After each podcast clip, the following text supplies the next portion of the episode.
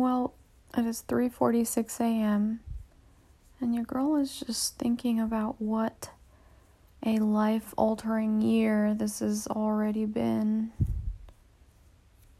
Um I mean, it's just so much shit. Like so much shit happened this year.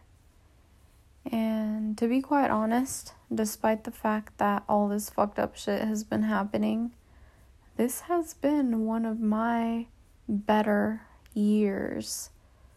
So, that's that. Anyways, I.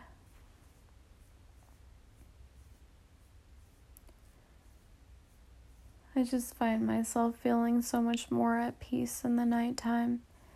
And I've kind of just been like immersing myself in what perpetuates my peace.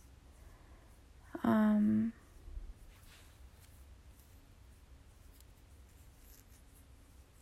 I know some stuff is like reopening in Vegas, so I might like get back to Vegas here soon now if stuff starts like reopening. But um